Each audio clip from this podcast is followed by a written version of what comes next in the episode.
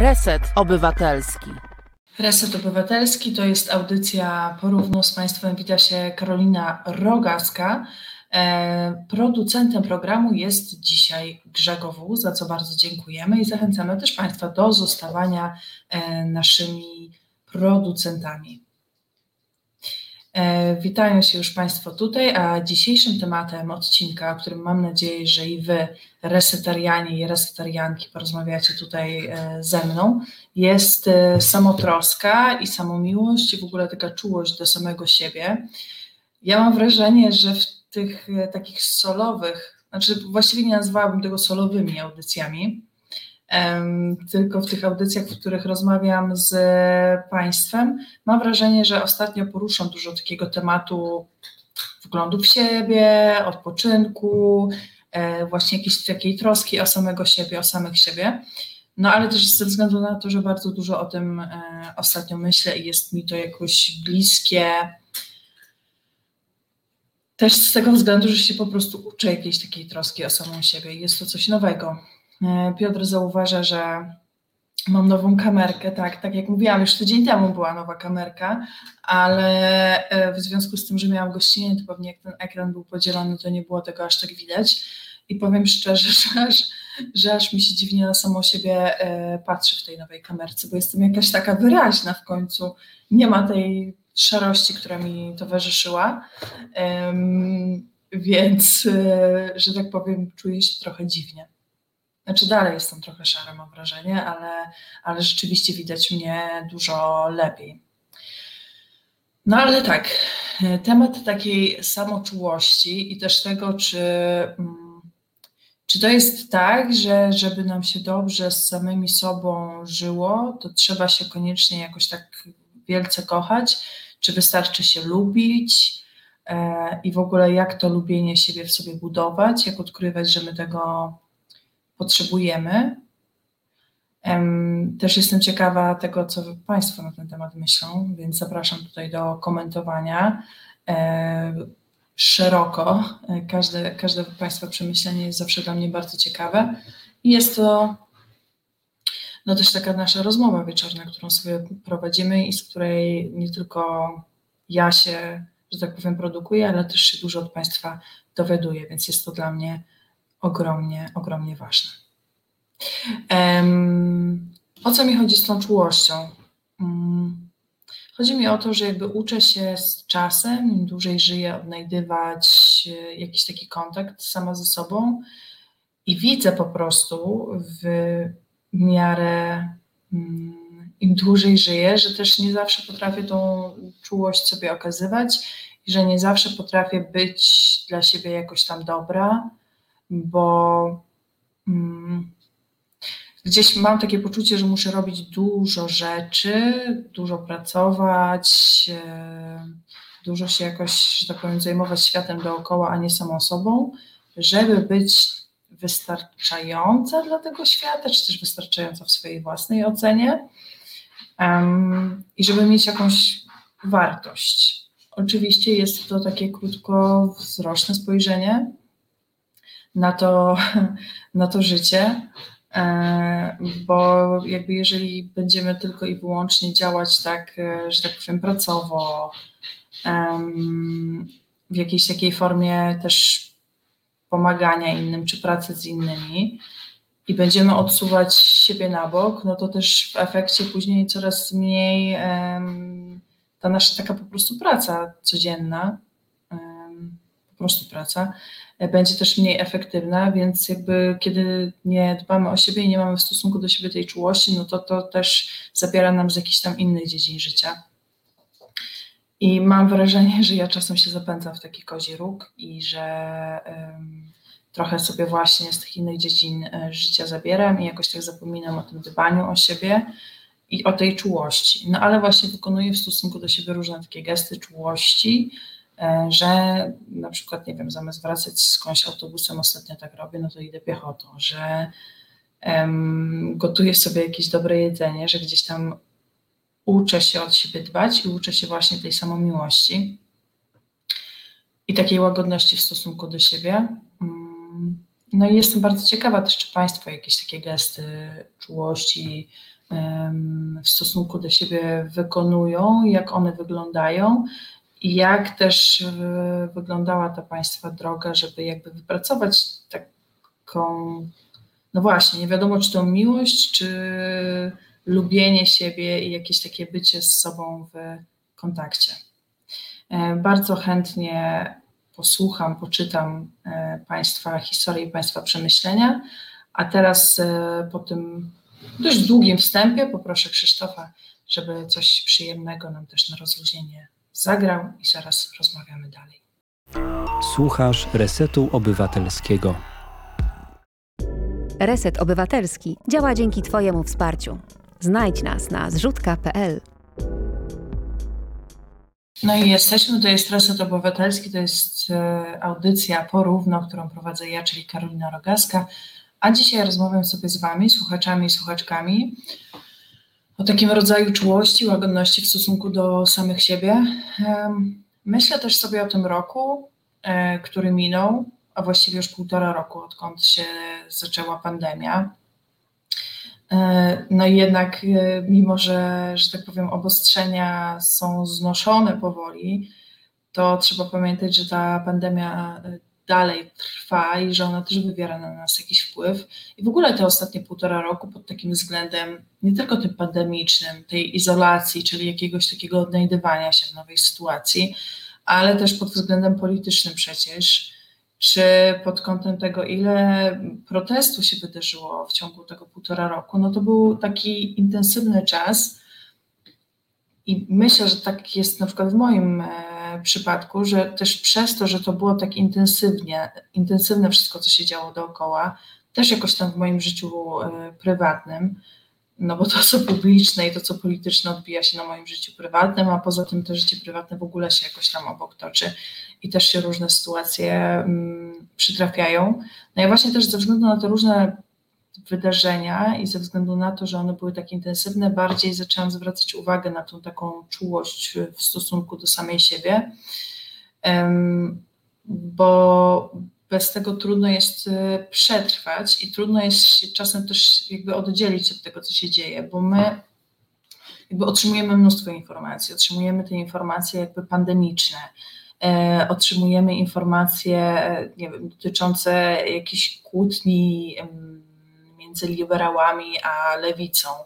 E, spływają do nas z mediów różnego rodzaju e, no, informacje o tym, że na przykład ludzie dalej zachorowują, albo informacje o tym, że ludzie nie do końca chcą się szczepić i że nie wiadomo, co tam dalej będzie z tą pandemią.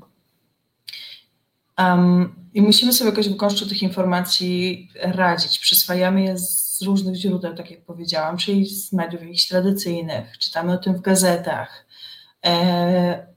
włączamy Instagram albo włączamy YouTube'a. Też e, jakby jesteśmy zadawani tymi informacjami niekoniecznie dobrymi. W ogóle tak patrzę co chwilę w bok, bo widzę, że ten z tyłu klusek się bardzo ładnie e, ułożył i czuję, że będzie dzisiaj e, bohaterem e, drugiego planu. No i w każdym razie, żeby się że, że jakby z jednej strony jest mnóstwo takich informacji, my się czujemy przytłoczeni, ale też kiedy za tymi informacjami jakby nie do końca nadążamy, pozwalamy sobie trochę e, odpuścić e, w jakimś temacie, nawet który był wcześniej dla nas ważny, jakby śledzenie tego tematu, to może się pojawić jakiś rodzaj e, poczucia winy, że przecież dzieją się tak ważne rzeczy, a ja nawet nie mam siły, nie wiem, o tym przeczytać czy dowiedzieć się czegoś więcej, bo czuję się tak przytłoczony. No i z czego to wynika? I to może wynikać właśnie z tego braku jakiejś takiej czułości, łagodności w stosunku do samych siebie. Um, I też takiej, mam, wrażenie, przyswojonej z jednej strony. Um, z wychowania nas przez rodziców, przez naszych opiekunów, ale przyswojonej też jakoś e, społecznie i mm, kulturowo skłonności do tego, żeby samych siebie oceniać pod względem naszej produktywności. Mam tu na myśli właśnie nie tylko taką produktywność stricte w pracy, czyli to, ile my tam godzin odsiedzimy w pracy i czy wtedy, że tak powiem, będziemy zgodnie z tymi mm, wpychanymi nam przez jakieś wzorce kulturowe normami wystarczający czy nie, ale też chodzi o taką produktywność właśnie w nadążaniu za informacjami. Produktywność w tym, żeby z jednej strony nadążać za e, informacjami, gdzieś tam orientować się w tym, co się dzieje na świecie, ale żeby z drugiej strony być efektywnym czy efektywną w pracy, a z trzeciej strony, żeby jeszcze dobrze przy tym, nie wiem, dbać o swoje zdrowie i się odżywiać zawsze tylko i wyłącznie zdrowo. E, I żeby jeszcze prowadzić sportowy tryb życia, jakby tych wymagań w świecie dookoła nas jest bardzo dużo. I te wymagania spływają na nas jakby niezależnie od okoliczności, w tym sensie, że nawet jeżeli na tym świecie wokół nas się dzieje trudno um, i trudno nam się jakoś y, odnaleźć też w tych nowych sytuacjach, to my dalej stajemy jakby naprzeciw tym wymaganiom, które często stawiamy sami sobie, um, no bo właśnie nie mamy wypracowanej tej jakiejś takiej łagodności, E, i tego poczucia, że możemy odpocząć mm, i że jakby nie musimy wszystkiego naraz e, robić i że się możemy powoli w różnych sytuacjach, e, że tak powiem, odnajdywać. I dla mnie osobiście jest to w jakiś tam sposób trudne. No i tak jak powiedziałam, to jest coś, czego ja się e, czego ja się cały czas uczę. E, Olga Budniak pisze, że po 50 to przychodzi samo z siebie. No to, no to najwidoczniej po prostu muszę jeszcze chwilę poczekać, ale myślę, że też warto jakby, że im szybciej sobie wypracujemy gdzieś tam to, to też się opiera na jakimś tam poczuciu własnej wartości. To właśnie niekoniecznie musi być od razu miłość, ale też e, w jakiś tam sposób akceptacja e, samych siebie, e, którą niejednokrotnie trudno jest zdobyć, kiedy jesteśmy jeszcze dziećmi. Szczególnie w tych czasach mi się to wydaje trudne, kiedy bombarduje nas Instagram i zresztą na to też wskazują, szczególnie w Polsce, w naszym kraju, statystyki, które pokazują, że polskie dziewczynki nastolatki pod względem jakiejś takiej samoakceptacji i oceny siebie plasują się na jakimś 40 miejscu na świecie, jakby e, na świecie, nie, nie we wszystkich krajach, ale w tych krajach Europy Zachodniej i tak um, ogólnie postrzeganych jako te zachodnie, więc naprawdę jesteśmy um, pod względem tej samooceny bombardowani e, od najmłodszych lat e, jakimś takim przekazem, że musimy się jeszcze postarać, że musimy jeszcze, nie wiem, schudnąć 2-3 kilo, że e, musimy mieć jeszcze lepsze oceny w szkole. I, i no jakby wychodząc z takim przekazem już od dzieciństwa, potem gdzieś idziemy w to coraz głębiej i to jest też tak, że jakby będąc w szkole, nikt nas e, nie uczy tego, jak, jak sobie robić jakieś mechanizmy obronne. I tu mam na, na myśli takie zdrowe mechanizmy obronne, nie na zasadzie, nie wiem, uciekania myślami od tego, że nam jest e, w jakiś sposób trudno i że ta samoocena jest niska, e, czy że właśnie nie mamy tej jakiejś czułości, łagodności w stosunku do siebie. Mm, jakby nie, nie pokazuje nam się takich mechanizmów obronnych, E, na przykład na zasadzie odpuszczania, czy w ogóle takim dobrym mechanizmem, może nie będę używał tego w tym kontekście tego słowa mechanizmy obronne, bo to się kojarzy właśnie z jakąś taką postawą unikającą. E, tylko jakby nie jesteśmy w ogóle uczeni e, radzenia sobie z tymi emocjami, które w nas ta presja wywołuje, więc możemy reagować w taki sposób, że na przykład jeszcze bardziej idziemy w tą pracę, jeszcze bardziej się staramy, bo nam się wydaje, że jak dojdziemy, że, że wspinamy się po jakiejś drabinie i że jak dojdziemy na samą górę tej drabiny, to wtedy już w końcu będziemy zadowoleni sami z siebie, a się okazuje, że cały czas swoim myśleniem z jednej strony, a z drugiej strony tą odczuwaną presją społeczną dokładamy sobie te mm, szczebelki w tej drabince i ona w ten sposób się jakby nigdy nie, nie skończy i będziemy dalej w to brnąć, jakby pozostając niezadowoleni sami z siebie, nie lubiący siebie po prostu. Um, Olga pisze, że właśnie a propos tej pięćdziesiątki, że po pięćdziesiątce ma się w większości e, wywalone. W wieku 30-40 lat to niestety jest czas spinania pośladków. i że poleca, żeby nie czytać babskich gazet, gdzie mówią musisz to, musisz tamto. To jest właśnie tak, że ja na przykład przestałam, znaczy nie czytam gazet, y, świadomie nie sięgam po gazety, które właśnie mówią, że muszę to czy tamto i staram się nawet jak korzystam z social mediów, dobierać sobie jakoś te treści tak, e, żeby trafiały do mnie treści takie pokazujące mi jakąś różnorodność, czy um, dające mi jakąś wiedzę, czy będące związane z jakimś aktywizmem. Ale mimo wszystko do mnie te treści takie, e, że, że jakby te wyfotoshopowane zdjęcia i tak dalej, i tak do mnie trafiają, bo się czasem pojawiam w jakiejś reklamie, e, bo y, nie wiem, gdzieś tam mi wyskoczą jako proponowane, więc jakby i tak to do mnie trafia, mimo że ja tego unikam i mam wrażenie, mimo że jestem coraz bardziej jakby świadoma i uodporniona, mówię w cudzysłowie, na takie treści, to one i tak na mnie mm, wywierają jakąś tą presję, że ja powinnam być jakaś i że się powinnam jeszcze zmieniać, ale z drugiej strony też widzę, że popadam coś w, te, w coś takiego, że jak oglądam te treści właśnie edukacyjne, z których się mogę czegoś dowiedzieć, y, bo takie sobie dobieram w social media, bo takie fanpage lajkuję, bo no, takie konta wybieram do obserwowania, to też popadam w trochę taką drugą skrajność, że ja z kolei właśnie muszę wszystko wiedzieć i że tej mojej wiedzy jest ciągle za mało.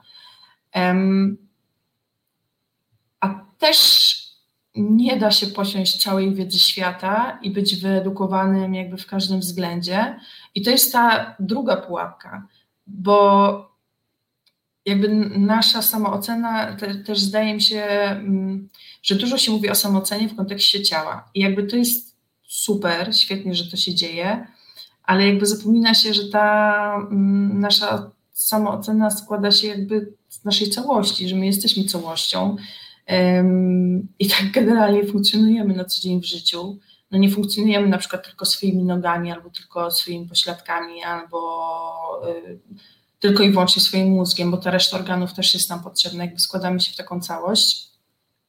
I właśnie y, y, z tego względu zapomina się, że ta y, samoakceptacja i to lubienie siebie to nie tylko cielesność. To tak, taka jakby wydzielona, oddzielona od nas, tylko to jesteśmy my jako um, całość. Olga pyta, czy ktoś oglądał film Żony ze Stepford. Ja nie oglądałam. Tytuł znam, ale że tak powiem, nie było mi nigdy dane zobaczyć. Mm, rozumiem, że warto w tym kontekście. Olga pisze, że jak się nie wie, to się mówi, że się nie wie i się sprawdzi, świat się nie zawali. E, no i pewnie, i to jest myślę takie, e, jakby, bo my mamy prawo też nie wiedzieć ale to też jest coś, o czym mam wrażenie się czasem e, zapomina.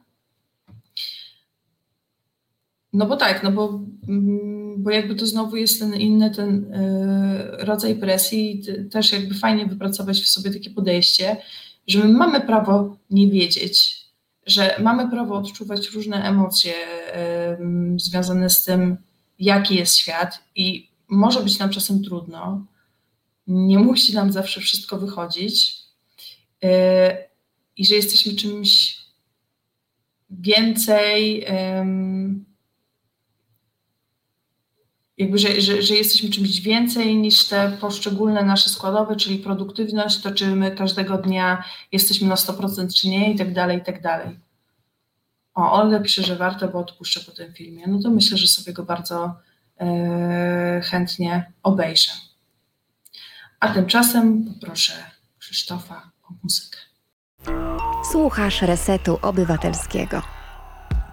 Znudzeni mainstreamowymi newsami? Czas na Reset Obywatelski. Zaangażowane dziennikarstwo. E, no i jesteśmy. To jest e, audycja porówno w Resecie Obywatelskim. Prowadzi Karolina Rogaska. E, Ludwinia pisze, kocham siebie może dlatego, że jestem socjopatką. Okres pandemii był najlepszy w moim życiu. Ja nie wiem, czy miłość do samych siebie to jest, e, to jest bycie socjopatką i w ogóle, no właśnie, bo jest takie podejście, że jeżeli my siebie kochamy, jeżeli siebie lubimy i nie wiem, dobrze nam jest, dobrze nam się jakoś funkcjonuje w świecie, to, że jesteśmy, to znaczy, że jesteśmy egoistyczni, bo pewnie za mało zwracamy uwagę na potrzeby innych, za mało się nimi przejmujemy y, i za mało się jakoś do tego odnosimy, jak tam oni sobie żyją w świecie i co robią, albo że za mało pomagamy i tak dalej, i tak dalej. No ale nie, jakby miłość do samego siebie to nie jest egoizm, to jest dbanie o siebie w tym świecie.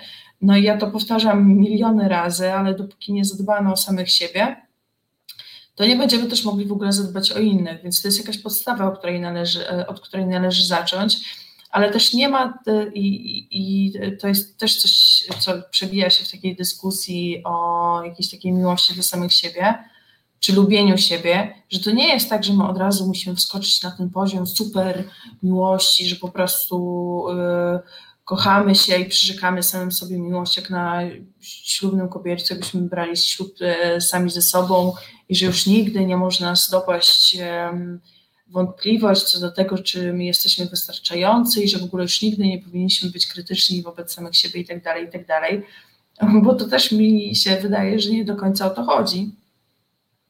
E, bo jakby krytyka, usłyszenie czasem tego krytycznego głosu, który wypływa z nas samych, też jest jak najbardziej w porządku i to też jest y, potrzebne i to też jest jakiś rodzaj kierowania naszymi działaniami. I jeżeli ktoś ma jakąś potrzebę y, samorozwoju, czy stawania się lepszym w jakiejś tam dziedzinie, to też nie znaczy, że nie powinien tego robić i że jak czasem y, usłyszy ten głos krytyczny w stosunku do samego siebie, to już jest um, jakby koniec świata i on sam siebie nie kocha. No nie, ale warto, myślę, temu krytycznemu głosowi się z jakiejś takiej perspektywy przyglądać, e, czasem trochę dalszej i jeżeli to przybiera formę takiej krytyki, że nie wiem, staram się jakiś sensowny przykład e, znaleźć, że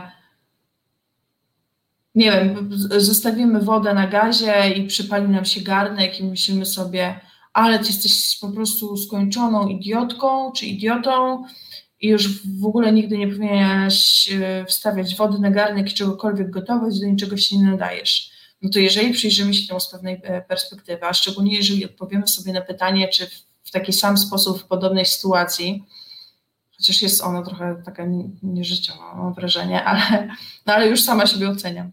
E, w takiej samej sytuacji, e, jeżeli znalazłaby się jakaś nasza przyjaciółka czy przyjaciel, czy my to samo byśmy tej osobie mm, powiedzieli i czy w ten sam sposób byśmy zareagowali i czy też byśmy byli tak ostrzy? No, wydaje mi się, że nie. I że warto czasem właśnie zrobić taki krok w tył, i gdzieś tam starać się to też robić na co dzień, w ogóle ćwiczyć, żeby też przyglądać się tym swoim myślom, które mamy o sobie. Też nie nadmiernie, nie, nie, nie poświęcać na to całego swojego wolnego czasu na jakichś takich rozmyślaniach, bo warto też po prostu działać czasem bez większego zastanawiania się i to jest, bywa bardzo przyjemne. E, no ale jeżeli jakieś takie krytyczne myśli się pojawiają w naszej głowie i my czujemy, że my się nie do końca w porządku, jakby że, że, że te myśli budują w nas, wzbudzają w nas jakieś takie nie do końca w porządku emocje, no to może w tym momencie właśnie warto zrobić ten krok w tył i przyjrzeć się temu, jaki mamy sposób myślenia o samych sobie. Olga pisze, że w ramach czułości oblewa ciasto polewą czekoladową i to jest myślę super sposób okazywania y, samym sobie czułości, czyli też jakieś takie dogadzanie sobie i nie bycie w stosunku do siebie właśnie zbyt restrykcyjnym, że jak, nie wiem, jem słodycze, to zgodnie idąc z jakąś taką logiką przymusu na bycie fit, to już jest nie w porządku. No nie, jak najbardziej to jest w porządku i dobrze sobie sprawiać przyjemność. I ja mam czasami takie momenty, że taki rodzaj rytuału przyjemności czy czułości w stosunku do samej siebie, że sobie kupuję jakiegoś tam, nie wiem, loda, znaczy jakiegoś tam loda ze sklepu e, obok parku, obok którego mieszkam. E, no i mam taki rytuał, że sobie wchodzę do tego parku, jeszcze jak w ogóle trzeba było nosić maseczki, no to w park nie, nie było trzeba, więc miałam ten rytuał ściągania tej maseczki, czułam się taka wolna i jadłam sobie tego loda i to był jakiś taki rodzaj czułości, czy sprawiania sobie przyjemności. I myślę, że w ogóle warto szukać tego, co nam sprawia przyjemność. Mm, jakieś moje myśli wokół tej przyjemności ostatnio też krążą. Ja mówiłam o tej przyje takiej przyjemności, o tej cielesności, ale ta przyjemność cielesna też jest ważna, bo można też poznawać jakby samego siebie. No i zjedzenie czegoś pysznego jest e, swego rodzaju przyjemnością cielesną, a jednocześnie dla mnie połączone ze spacerem jest tak, taką przyjemnością umysłową, bo ja się trochę dystansuję do tego, co mnie na przykład w życiu um, stresuje, no przychodzi tych stresów ostatnio trochę e, więcej niż bym chciała, między innymi ze względu na zdrowie Klusia, który no, różne tam ma przygody. Ostatnio związane ze zdrowiem i jakby takie chcę na niego, yy, chcę o niego jak no, o moje zwierzątko, które bardzo kocham, dbać jak najlepiej, ale jakbym siedziała i cały czas myślała o tym, że coś mu jest, że się tym martwię i tak dalej, to, to jakby bym nie wyrobiła, nie? To by mi głowa wybuchła. A tak jak jakby znajdę czas dla siebie, żeby się przejść, żeby jakby oddalić się od tych myśli czy od tych rzeczy, które mnie jakoś przejmują, um, to nie znaczy, że jestem egoistyczna, e, tylko to znaczy, że właśnie w jakiś sposób dbam o siebie, jestem w stosunku do siebie czuła. Um, o właśnie, a propos tego egoizmu, Adrian pisze na Facebooku, że część osób uważa, że miłość do samego siebie jest formą egoizmu i narcyzmu. E, jak uważam, czy miłość do samego siebie może się skutecznie łączyć z szacunkiem do innych osób? Ja uważam, że da się łączyć, a egoizm i narcyzm to zachowania polegające na wyrządzaniu krzywdy i szkód zarówno sobie, jak i innym osobom. Hmm.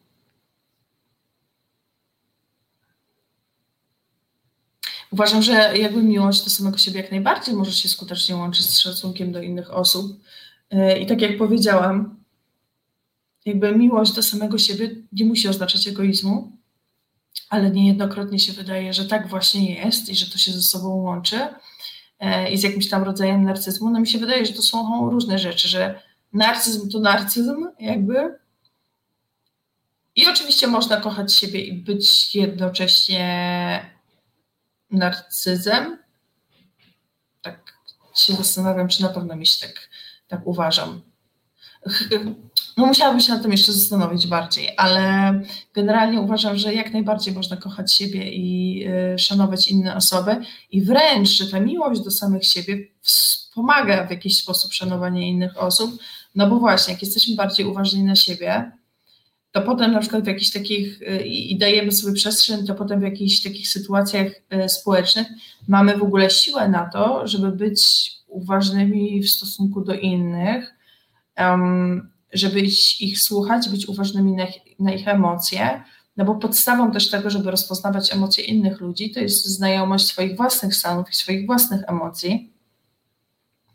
E, bo wtedy jakby możemy rezonować z tą drugą osobą, wiedzieć, co ona w nas wywołuje, możemy jakoś empatyzować, współodczuwać, no ale to właśnie wtedy, kiedy samym sobie dajemy przestrzeń na to, żeby tego różnego rodzaju emocje e, przeżywać, żeby być w kontakcie ze sobą, więc tak, wydaje mi się, że jak najbardziej e, miłość do samego siebie może się łączyć z szacunkiem do innych osób, i że wręcz właśnie ten szacunek i jakąś taką bytność z innymi osobami wzmacnia.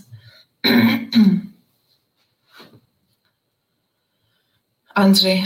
Um, miłość do siebie to niekoniecznie bez, bez kochania. No właśnie, e, siebie samego trudno spodziewać się, że będziemy zdolni prawdziwie pokochać kogokolwiek innego. Też mi się tak jak najbardziej wydaje. Olga z kolei pisze, że popsikać się ulubionymi perfumami i włożyć e, kolczyki, e, po czym kopać łapami w ziemi. Cała rozkosz. Super, no właśnie, bo to są jakieś, każdy z nas mam wrażenie sobie wyrabia jakieś takie też swoje prywatne um, rytuały. Ja mam też trochę rytuałów właśnie jakby wokół jedzenia z tą przyjemnością i z tym dbaniem o siebie i też uczę się odróżniać, bo czasem to jest tak, że jak mam jakiś rytuał i mi się on e, jakby jeszcze jakiś czas temu wydawał taki łagodzący i będący wyrazem jakiejś takiej samomiłości, to po czasie się okazuje, że nie do końca, ale to właśnie dlatego e, dzięki temu, że ja się sobie przyglądam. To znaczy, wydawało mi się, że jak usiądę i włączę jakiś film i się będę obżerać, ale tak serio, serio obżerać, że potem aż będzie niedobrze, no to, że ja jakby w sensie w momencie tego jedzenia i tego obżerania się, to ja rzeczywiście odczuwam przyjemność, ale potem jest mi źle. I zrozumiałam, że to jakby nie do końca jest samą miłość, bo to jest jakiś rodzaj oczywiście spuszczania napięcia, które ja odczuwam w ten sposób akurat u mnie. Um, ale że on nie jest do końca efektywny, bo ja potem to napięcie jakby wskakuje na swoje miejsce, a wręcz jest jeszcze bardziej odczuwane, bo ja się jakoś źle fizycznie czuję i jest mi przykro i, i mam jakiś, jakiś rodzaj wyrzutów sumienia.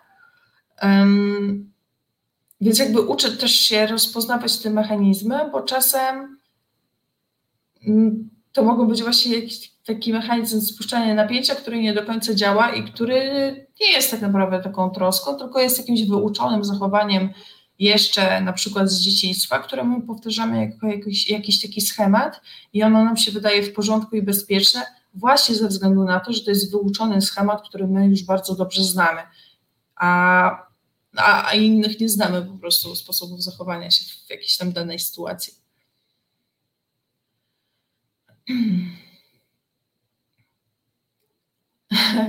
Olga pisze, że mąż patrzy podejrzliwie, ale cóż. E, Jew, że ciężko lubić innych, kiedy nie lubi się samego siebie. No dokładnie. Um, Ludwinia jest to socjopatką nie dlatego, że kocham siebie, ale dlatego, że nie lubię ludzi, toleruję współpracowników, kocham bliskich oraz restarianki i restarian. Pozostałych nie lubię, a nawet trzy kropki. No, jakby okej, okay, też na, nasza relacja z innymi ludźmi jest w porządku i też to jest w ogóle ważne, takie przyglądanie się jakby temu, jacy my jesteśmy w tej y, relacji z innymi ludźmi i jakieś takie sprawdzanie tego, kim my jesteśmy.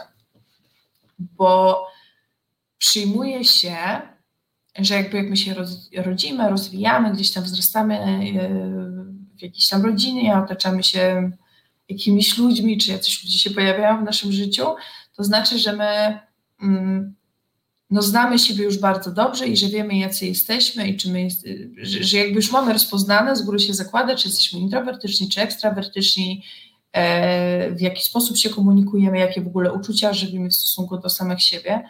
No a to mm, właśnie nie do końca tak jest i nad tym też się, tak mi się wydaje, czasem warto się zatrzymać, żeby móc się w konsekwencji, czy jakby obok nauczyć tej czułości do samych siebie, czy siebie pokochać i polubić, no to też warto y, gdzieś tam najpierw jakby rozpoznać, kim my w ogóle jesteśmy, bo to wcale nie jest takie oczywiste.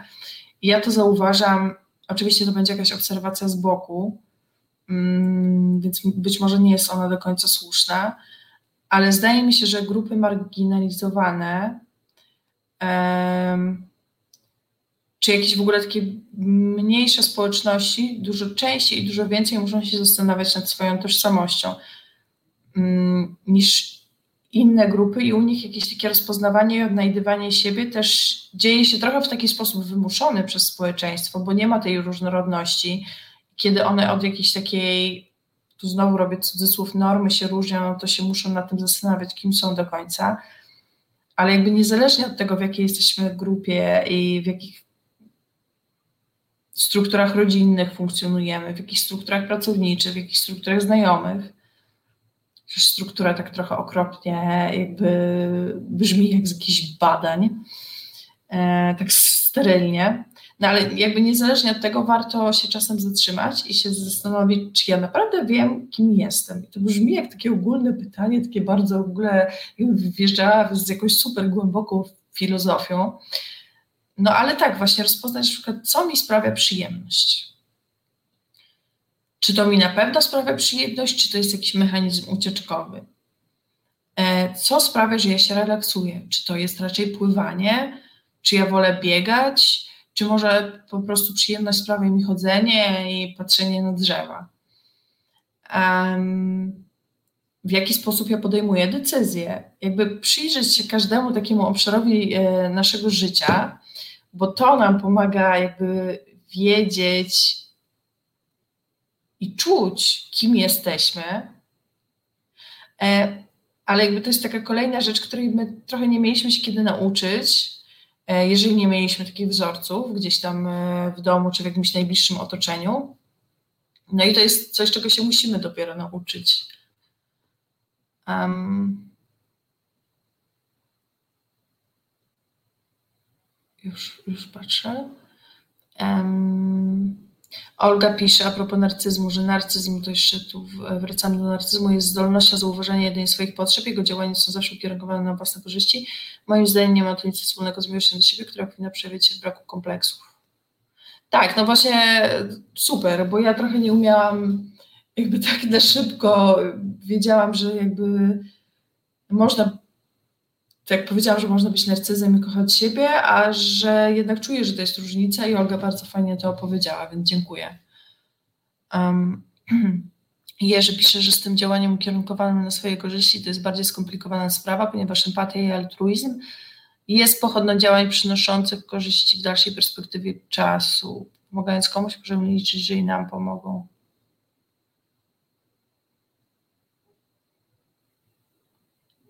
Okej, okay, dobra, to już w ogóle trochę wchodzimy tak głębiej w taką, że tak powiem, psychologię emocjonalną i społeczną.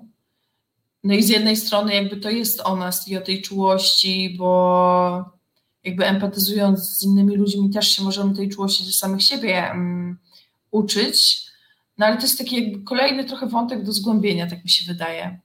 Olga pisze, że altruizm z założenia jest działaniem, które ma przynieść korzyści innym, nie, ale mogę się mylić. No tak. Bożena, najważniejsze, żeby się nie nudzić. Jak człowiek się nudzi, to sam siebie irytuje, e, ma za złe innym, w ogóle wszystko jest źle. Jeżeli e, nie ma się żadnej pasji, warto po prostu czytać książki.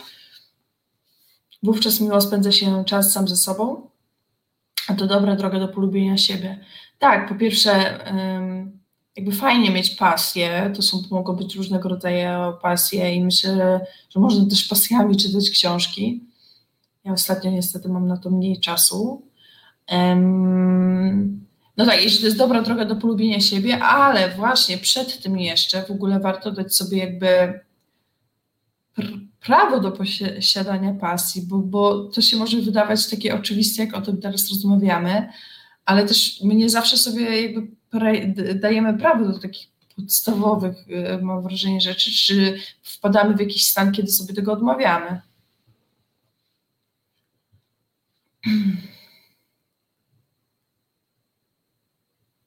E, zastanawiam się, co w ogóle rozumiem pod pojęciem kompleksu, bo niektórzy chyba utożsamiają z nim chęć rozwoju czy poprawy ich, swoich ogólnie e, skłonność do auto, e, jakichś, ich, jakiś, sorry, tam jest poprawka, jakichś swoich cech ogólnie. I że to my, my, mylimy z taką skłonnością do autokrytyki. Tak, to, to jest też trochę to, co ja mówiłam wcześniej, Mm, gdzieś tam do tego nawiązałam, tutaj zostało trochę rozwinięte, że jakby to znaczy zostało opowiedziane od strony tego kompleksu, bo ja tutaj mówiłam w kontekście krytyki też, ale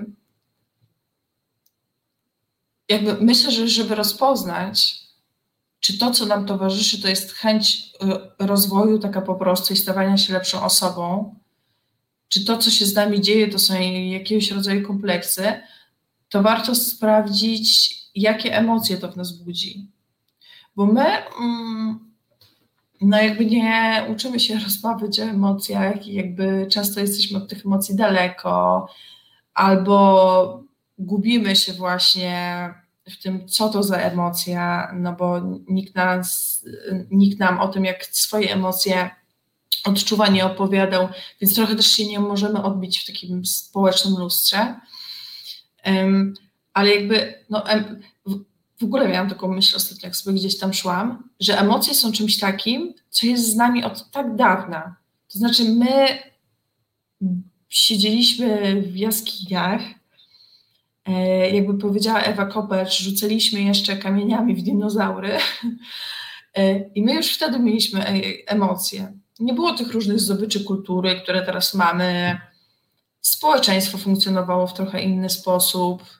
Ogóle, no jak byliśmy, wiecie, jak żyliśmy w jaskiniach, to trudno mówić o takim dużym społeczeństwie w dzisiejszym rozumieniu, bo wtedy to były raczej społeczności w ogóle. E, no inaczej to wyglądało, to chyba tego nie muszę tłumaczyć, no ale jakby były z nami już wtedy te emocje. I my z biegiem czasu e, jakby wzbogacamy się jako ludzie, jako ludzkość, jako społeczność e, w technologię, w różne zdobycze kultury, jakiś nowy aparat pojęciowy w ogóle, żeby opisywać tą rzeczywistość, która jest dookoła nas. I bardzo się skłoniliśmy w stronę takiej takiego dowodu naukowego, a jakby odeszliśmy też trochę od tych swoich emocji, a one przecież nam tyle o nas samych opowiadają i są tak szalenie ważne. I kiedy jakby no, emocje są tym naszym pierwszym lustrem.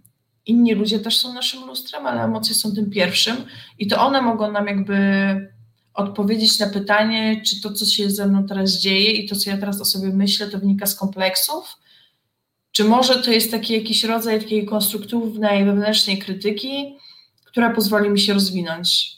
Bo jeżeli czuję rodzaj takiego drobnego, ale motywującego stresu, mm, jak coś tam o sobie myślę, i jednocześnie czuję jakąś taką radość, zbliżające się wyzwania, taki dreszczyk ekscytacji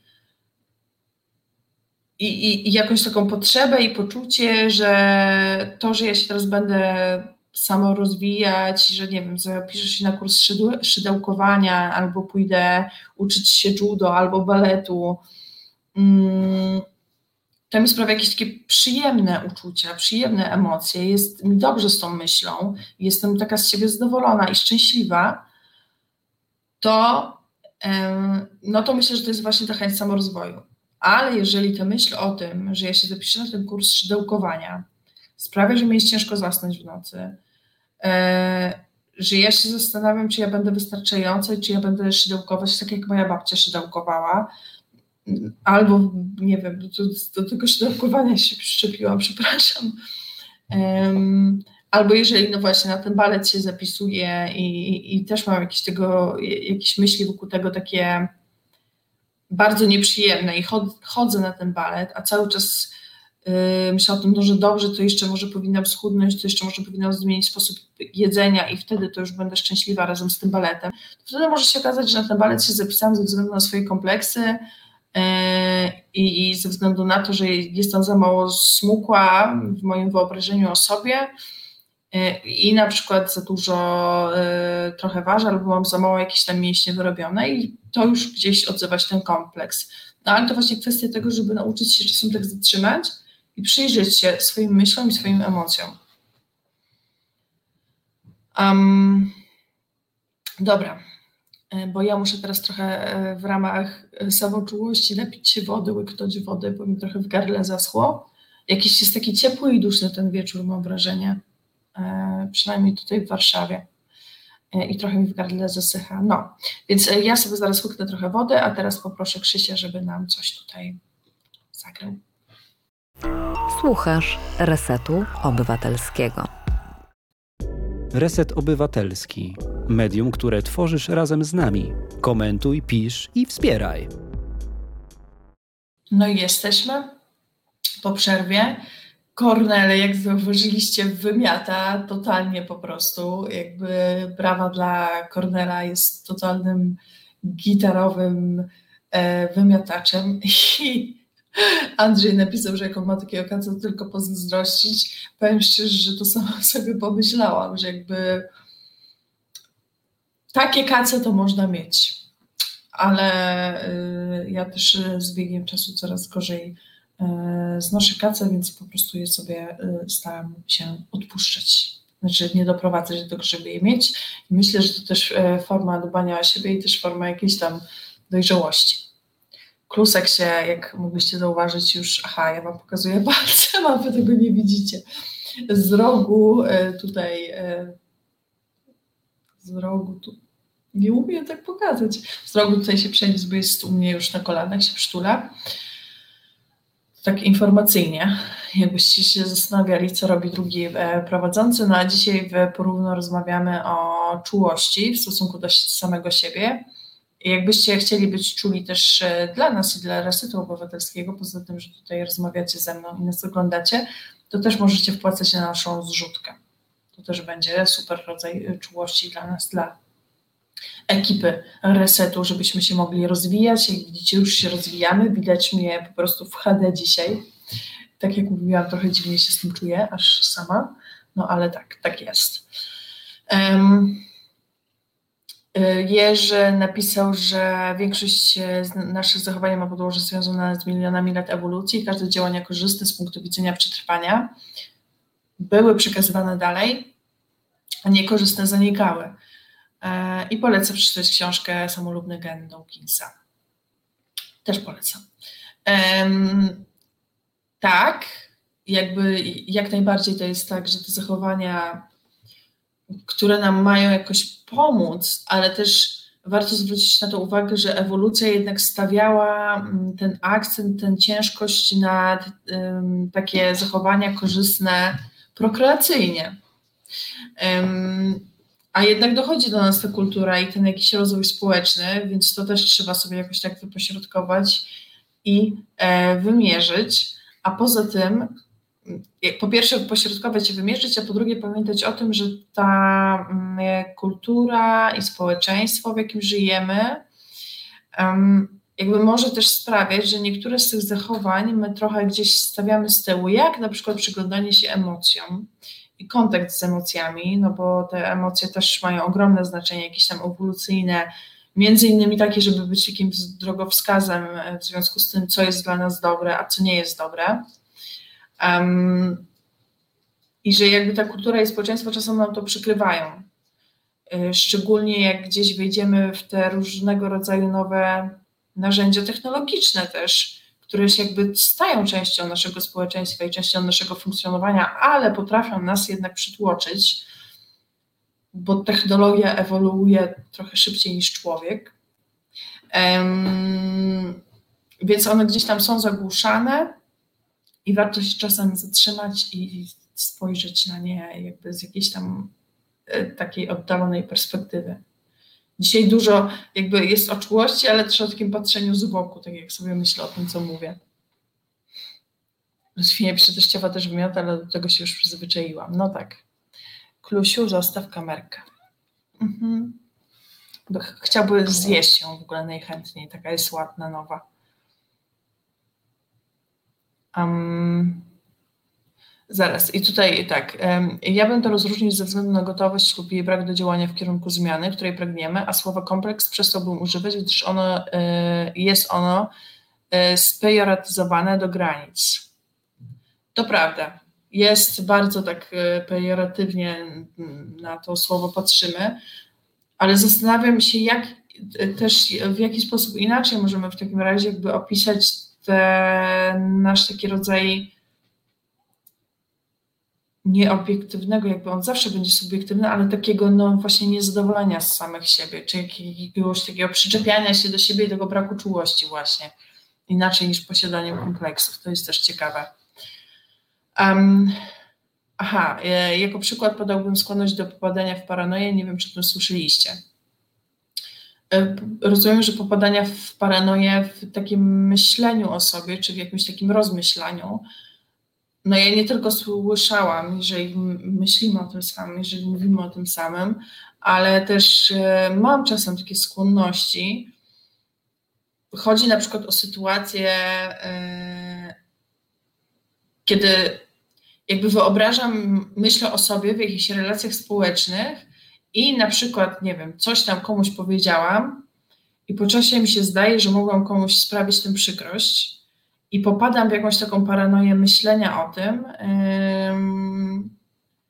no rzeczy na pewno sprawiają przykład, że może powinna się zachować inaczej, że może powinnam, nie wiem, napisać przeprosić i tak dalej, i tak. Zamiast po pierwsze A zapytać, a po drugie pomyśleć sobie o, o tym z takiej perspektywy, że ja tyle o tym myślę i że popadam właśnie w tą jakąś paranoję, a ta druga osoba mogła w ogóle nie zwrócić się na to uwagi, w ogóle mieć to gdzieś, jakby nie wyjaśniam sytuacji, tylko się nakręcam w jakimś takim myśleniu, złym myśleniu o samej sobie mm, tak naprawdę. Mm, w skrócie przetrwali ci, którzy 9 na 10 razy uciekali przed swoim cieniem, myśleć, że to groźna bestia, a nie ci, którzy 1 na 10 nie uciekli przed bestią, myśląc, że to cień. Okej, czyli yy, rozumiem, że taki, u, to jest bardzo ciekawe. Yy, bardzo ciekawe. Yy, I ta metafora w ogóle yy, tutaj opisana. E, czyli rozumiem, że takie popadanie w paranoję jest korzystne. To mi się w ogóle kojarzy.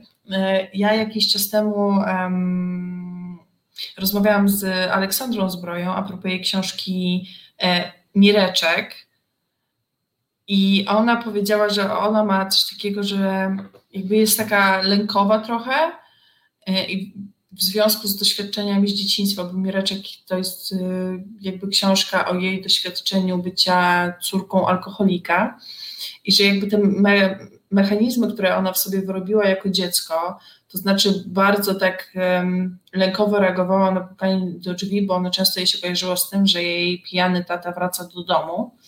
E, no i gdzieś tam ten mechanizm z nią został, czyli taki mechanizm trochę paranoiczny, bo ona na przykład pada, y, puka nie wiem, listonosz, czy, czy dostawca jedzenia, czy ktokolwiek i ona już odczuwa ten lęk.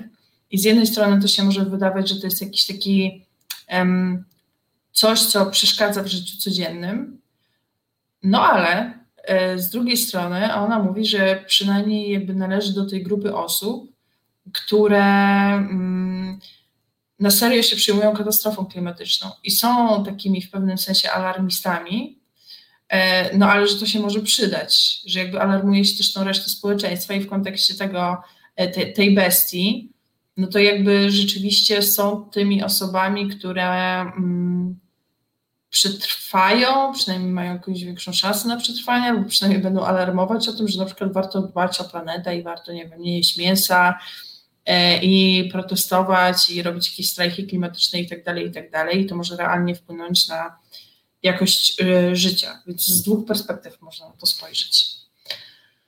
Um, Jerzy, pytanie, czy kompleksy nie są jakąś formą autoagresji? By the way, dowód anegdotyczny. Mam znajome, które zmieniając swoje ciało nie pozbyły się kompleksów, zmieniły się tylko cele do zmiany. Mm, no to ten przykład to jest trochę to, co ja mówiłam o tej drabinie, to znaczy, że my się wspinamy po jakiejś drabinie i wydaje mi się, że jak jakby wejdziemy na górę tej drabiny, to już będziemy szczęśliwi i zadowoleni z siebie, ale właśnie w związku z tymi kompleksami dokładamy sobie, na przykład w związku z tymi kompleksami, to może być w ogóle jakaś presja z zewnątrz też, dokładamy sobie kolejne szczebelki i cały czas się wspinamy, jakby bez końca się wspinamy. I e, dopóki my nie przestamy, że jakby to nie chodzi o akt wspinania się po drabinie, bo on może do niczego nie doprowadzić, czyli do tej satysfakcji życiowej e, w tym przypadku i do tej jakiejś czułości czy miłości w stosunku do samych siebie, e, tylko doprowadzi do tego zaprzestania dokładania sobie kolejnych szczebelków w tej drabinie. Ale mi się udała metafora. Um, a pytanie, czy to nie jest forma autoagresji? No wydaje mi się, że tak, że trochę tak. I to też nie chodzi o to, żeby jakby doczepiać się do siebie dlatego, że mamy kompleksy. Jakby każdy ma jakieś kompleksy, każdy z czymś, że się tak wyrażę, dealuje w swoim życiu e, i nie zawsze jest ze wszystkiego tak do końca zadowolony. I nie chodzi o to, żeby się czepiać siebie, że się ma kompleksy, tylko żeby jakby uświadomić sobie skąd one wynikają, bo one mogą wynikać na przykład te dotyczące wyglądu tego, że nasz wygląd był komentowany, jak byliśmy dziećmi, albo że naglądaliśmy się właśnie super wyfotoshopowanych e, modelek na Instagramie, e, i że to jakby, jakby ten, że to był ten jedyny obraz ciała, który widzieliśmy, poza tam jakimś innym najbliższym otoczeniem i nam się wydaje, że tak, się, że tak cała reszta świata wygląda, tak upraszczając już, bo nie widzieliśmy tej różnorodności. E, więc tak to może być trochę forma autoagresji. Um.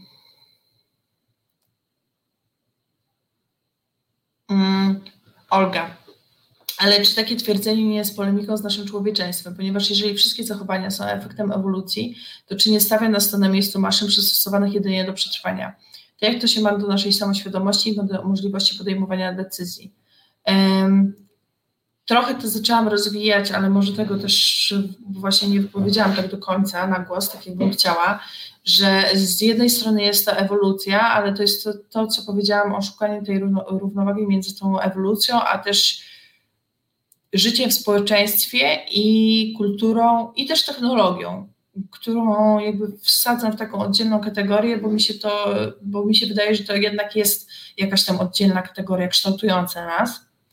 Um, więc jakby no właśnie nie, nie jesteśmy tymi maszynami tylko i wyłącznie, że jakby wyszliśmy poza to, ewoluował, ew, ewolu, nie no nie powiem tego, ewoluowaliśmy też w takim kontekście jakby mm, nie tylko fizycznym i biologicznym, ale też społecznym i kulturowym, co jakby oddziela nas od bycia tymi maszynami, o których wspomina Olga. No i tutaj dochodzi jakby ten um, koncept samoświadomości i tej możliwości podejmowania decyzji. Um, I nie, jakby nie chodzi o to, żeby poddawać się temu, w co nas obdarzyła ewolucja i tylko w związku z tym um, funkcjonować, ale żeby właśnie samoświadomie jakby odwoływać się do tych mechanizmów ewolucyjnych, które mogą być dla nas w jakiś sposób przydatne, które po prostu kształciły się setki tysięcy lat yy, i z jakiegoś powodu jakby z nami zostały. No bo właśnie te takie niekorzystne zachowania czy jakieś cechy zazwyczaj były odrzucane. Mm, zazwyczaj ale też e, z takiego właśnie punktu widzenia ewolucyjnego, ale też tak jak mówię, ta ewolucja jest często taka rozumiana sensu jakby sama przez się, jest często związana z jakąś tam biologią i prokreacją, więc to też trzeba mieć na uwadze. No i żeby właśnie się gdzieś wypośrodkować pomiędzy tym wszystkim i do tego też nam służy ta samoświadomość i podejmowanie decyzji, że jakby też decydujemy, ile bierzemy z tych mechanizmów ewolucyjnych, sprawdzamy, które się akurat u nas sprawdzają, i z których chcemy czerpać. Andrzej pisze, że a to dokładanie sobie kolejnych szczebelków wynika chyba z błędnego przekonania, że coś musimy komukolwiek udowodnić albo spełnić czyjeś oczekiwania. To błąd ze przyczynie samomiłości według mnie. No też mi się tak wydaje. Raz, że musimy coś komuś udowodnić, a dwa, y, komuś z zewnątrz, a dwa, że czasem też chyba mamy takie poczucie, że musimy sami sobie udowodnić, że jakby nie patrzymy na siebie tak, że my już jesteśmy wystarczający na zasługiwanie na tą miłość do samych siebie i na to obdarzenie z czułością, tylko wpadamy w jakiś taki właśnie mechanizm, że żeby y, też samym sobie udowodnić, że my już jesteśmy wystarczający. I oczywiście to też często wynika jakby z wychowania i z tego, jakie relacje mieliśmy więc nie jest to tak łatwo rozdzielić między jakby to, na ile to jest takie tylko i wyłącznie samo doczepianie się do siebie i samo udowadnianie sobie czegoś, a na ile to też wynika z jakichś tam relacji społecznych, bo to jest po prostu ze sobą sprzężone. Jakby żyjemy i funkcjonujemy w społeczeństwie, więc od tego nie uciekniemy. Hmm.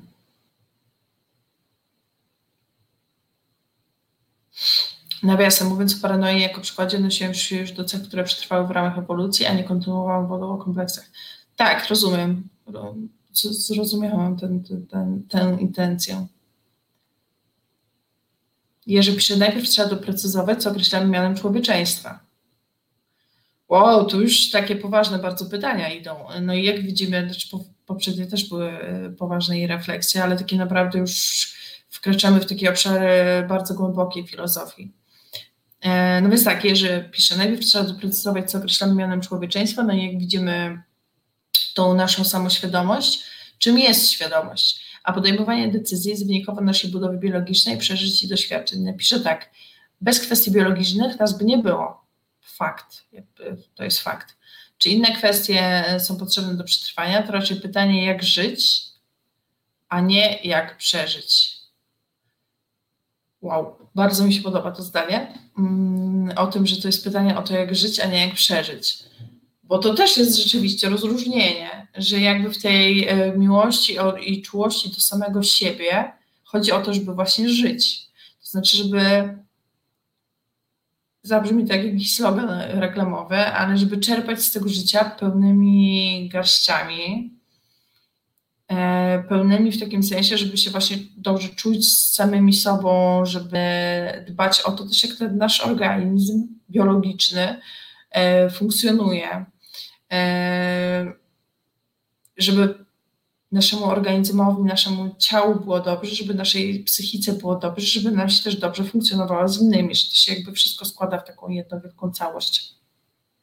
I na to wszystko pewnie jak najbardziej dobrze jest zwrócić uwagę. Um, myślę, że nad terminem człowieczeństwo to w ogóle można by całą taką debatę filozoficzną, ale też psychologiczną um, i socjologiczną przeprowadzić bo jakby sam ten termin człowieczeństwo ma tak wiele znaczeń i może być używany w tak wielu kontekstach i jakby występować na tak różnych płaszczyznach, czasem dość dalekich od siebie, że naprawdę można na to spojrzeć z bardzo wielu um, perspektyw, bo raz człowieczeństwo to może być takie bycie człowiekiem biologicznie. E, no nie jesteśmy słoniem, nie jesteśmy kotem, nie jesteśmy myszą, jesteśmy jakby człowiekiem, ale człowieczeństwo może być postrzegane też przez pryzmat jakichś takich emocji. Emocji głębokich, jakiejś takiej empatii, czy zdolności do współodczuwania, czy zdolności do um, no właśnie jakiegoś takiego altruizmu, ale też czy altruizm to jest społeczeństwo, no altruizm występuje praktycznie u wszystkich, no może nie u wszystkich, ale u większości gatunków zwierząt, tak? E, no więc może sposób przejawienia tego altruizmu będzie gdzieś jakoś w terminie człowieczeństwa się mieścił. No to jest bardzo takie głębokie i skomplikowane pytanie i odpowiedź na nie jest bardzo skomplikowana. Andrzej, e, to wynika to a propos tych szczebelków, które sobie dokładamy i tych trudności, które sobie dokładamy i wydaje nam się, że musimy jakiś kolejny test zdać, żeby móc być z siebie zadowolonym czy zadowoloną. Pisze, że to wynika z braku akceptacji, z poczucia winy, e, lęku, wstydu, braku wiary w siebie, nawet poczucia bezwartościowości. No tak, ale one też ten brak akceptacji, mm, poczucie winy, lęku i tak dalej, no jakby nie bierze się znikąd, one też się bierze z jakichś tam naszych doświadczeń, trochę pytanie o to, co było pierwsze, jajko czy kura, tak? Mm, no wydaje mi się, że jednak brak akceptacji i poczucie winy lęku y, jest czymś, co my możemy jakby w pewnym sensie sami w sobie budować, no ale jakby, jakby nie zostało nam to wcześniej wtłoczone, mm, ten brak akceptacji na przykład samych siebie, czy poczucie winy, jakby, jakbyśmy w ogóle społecznie nie poznali tego konstruktu od innych osób, no to jakby nie mielibyśmy czego sami sobie wtłaczać, tak? bo nie poznaliśmy tego wcześniej. Tak mi się wydaje, że raczej człowiek tak jakby funkcjonował sam albo w takiej pełnej akceptacji społecznej. To jest oczywiście jakaś utopia, no bo tak społeczeństwo nie funkcjonuje i pewnie nigdy nie będzie funkcjonowało, to, to raczej sam z siebie by się takiego poczucia winy nie nauczył, tak mi się wydaje. Poczucie winy od e, urodzenia funduje nam chrześcijaństwo, wstyd szczególnie związany z seksualnością. Też jakby chrześcijaństwo, jak najbardziej chrześcijaństwo. Ja w ogóle dzisiaj też miałam o tym rozmowę, ale Państwo zobaczą, będzie na YouTubie w jakiejś in, innej, innej serii niż Reset, ale um, miałam taką rozmowę o, dotyczącą masturbacji, takiego samopoznawania siebie, no bo to, to jest, też jest przecież um, rodzaj samomiłości i samoczułości, coś mi tu lata jakiś wielki robak. Klusiu, mógłbyś na niego zapolować? Nie, on teraz odpoczywa. Mówię wam, że Klusek niestety ma problem ze zdrowiem, bardzo mi to cały czas zajmuje głowę, także jak się zacinam albo jak nie mam jakiegoś flow, to przepraszam, ale to mi też siedzi w głowie. Chociaż ma siłę i przy tutaj zapolować, więc bardzo się cieszę. Że to jego polowanie to nie wygląda jak taki tygrys, no ale nieważne, jakby odchodząc od naszego współprowadzącego, to, to, właśnie dzisiaj rozmawiałam o tej masturbacji, też sobie tak myślałam w tym kontekście, że my nawet na, te, na, na takim poziomie, jakby wydawało się bardzo podstawowym i w jakimś sensie biologicznym jednak, mm, i biologicznym, nie mówię, że tylko fizycznym, bo jednak masturbacja też się wiąże z pewnymi emocjami, z jakimś takim samopoznaniem. Też o tym w ogóle nie rozmawiamy i o tym się nie dowiadujemy i czasem traktujemy to jako coś mechanicznego i to chrześcijaństwo, religia jakby wmawia nam, że to jest grzech, więc od tego samopoznania i od tego doświadczenia samoprzyjemności nas, nas też, nas też odsuwa, więc jakby mm, zgadzam się tutaj z tą refleksją, jakby widzę, widzę to podobnie. Mm. E, no, czy właśnie to pytanie, jak żyć nie jest miarą człowieczeństwa i po części samoświadomości. Myślę, więc jestem. I teraz trzeba by było się zastanowić, jak mocno ewolucje i doświadczenia ingerują w, ten, w tą naszą świadomość. Często się zdarza, że dwoje ludzie o podobnych doświadczeniach są zdolni do podejmowania zupełnie innych decyzji w tej samej sytuacji. To jest pewnie trochę tak, jak z y, kształtowaniem jakby tożsamości albo powiedziałabym jakiś cech osobowości bardziej i charakteru człowieka e, odnośnie tej, tego, na ile to jest ewolucja i a, a e, na ile to są um, jakieś doświadczenia, które tworzą tą naszą świadomość, no jakby w, w kontekście y, posiadania jakiegoś materiału genetycznego na przykład i, i, doświadczeń takich środowiskowych, to wychodzi na to, że to się y, jakby ma wpływ tak pół na pół. Więc 50% bierzemy z tego, 50% z tego. Dobrze, że wytłumaczyłam, co to znaczy pół na pół. No,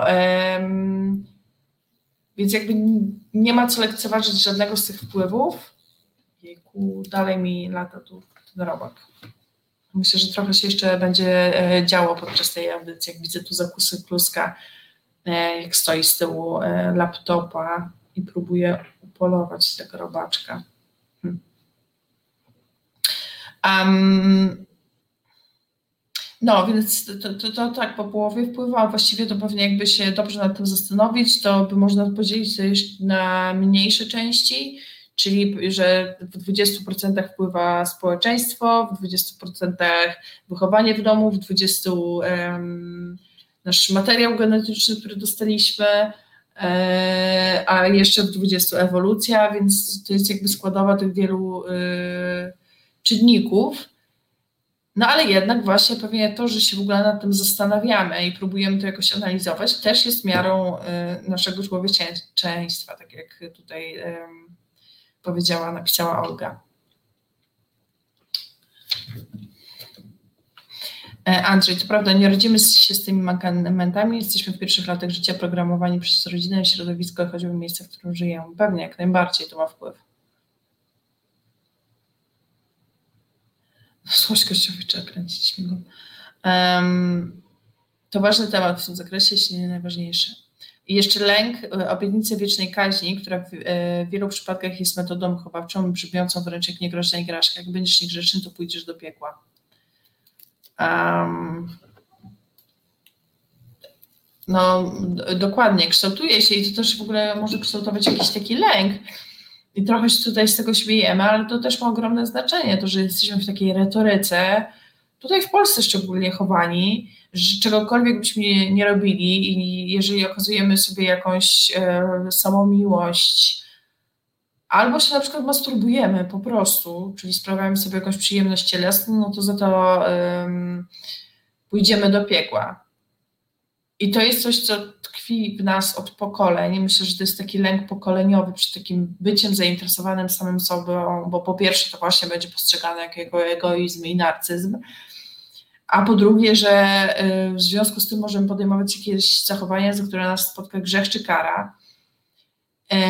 I myślę, że to jest taki lęk przekazywany pokoleniowo, nie tylko w takim rozumieniu przekazywania pewnych opowieści, ale że my go czujemy jakoś podskórnie, bo kiedyś rzeczywiście tak było, że dzieci, e, to też dzisiaj o, o, usłyszałam od e, edukatorki e, seksualnej, zresztą, która też prowadzi tutaj audycję od Aliny Synakiewicz, że um, kiedyś na przykład za masturbację dziewczynki karano smarowaniem ich warg stromowych jakimś tam żrącym kwasem. no i na co dzień to nie jest jakaś może wiedza, którą wszyscy posiadają, ale myślę, że gdzieś podskórnie ten lęk może w nas tkwić, że czegokolwiek byśmy nie robili w stosunku do siebie, które, co pochodzi z jakiegoś takiego zakresu czułości, no to zostaniemy za to ukarani. Więc trochę trudno też i z tego powodu tej takiej samoczułości, samomiłości się uczyć.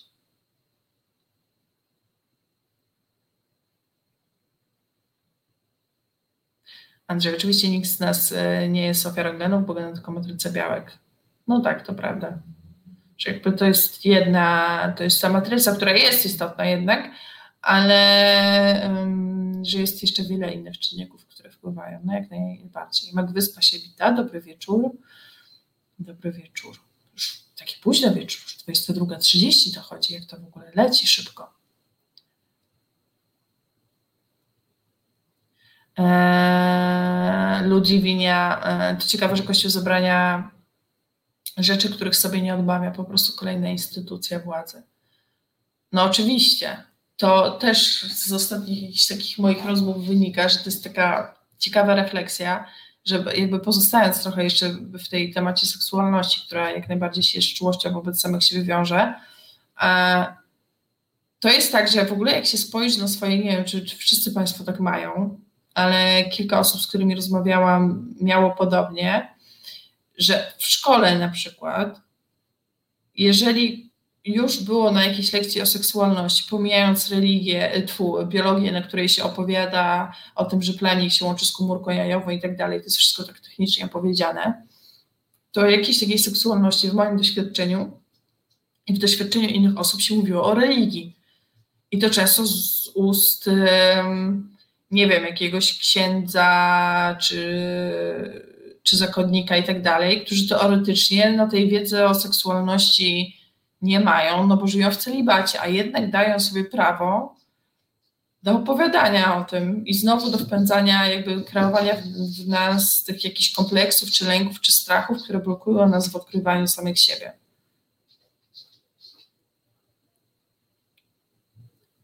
Ach, Magwyspę, jak jestem Karolina od początku, z racji kierunku tematu się postanowiłem przywitać. To dobrze, dobrze, nie trzeba się tłumaczyć. Cieszę się, że Państwo się witają, bardzo mi miło. e, dobra, to zaraz sobie będziemy dalej o tym e, rozmawiać i pewnie w tym kierunku będziemy dalej zmierzać, więc mam nadzieję, że ta aktywność pozostanie. E, a tymczasem poproszę Krzysztofa, żeby nam coś pięknego zagrał. Słuchasz Resetu Obywatelskiego. Reset Obywatelski działa dzięki Twojemu wsparciu. Znajdź nas na zrzutka.pl.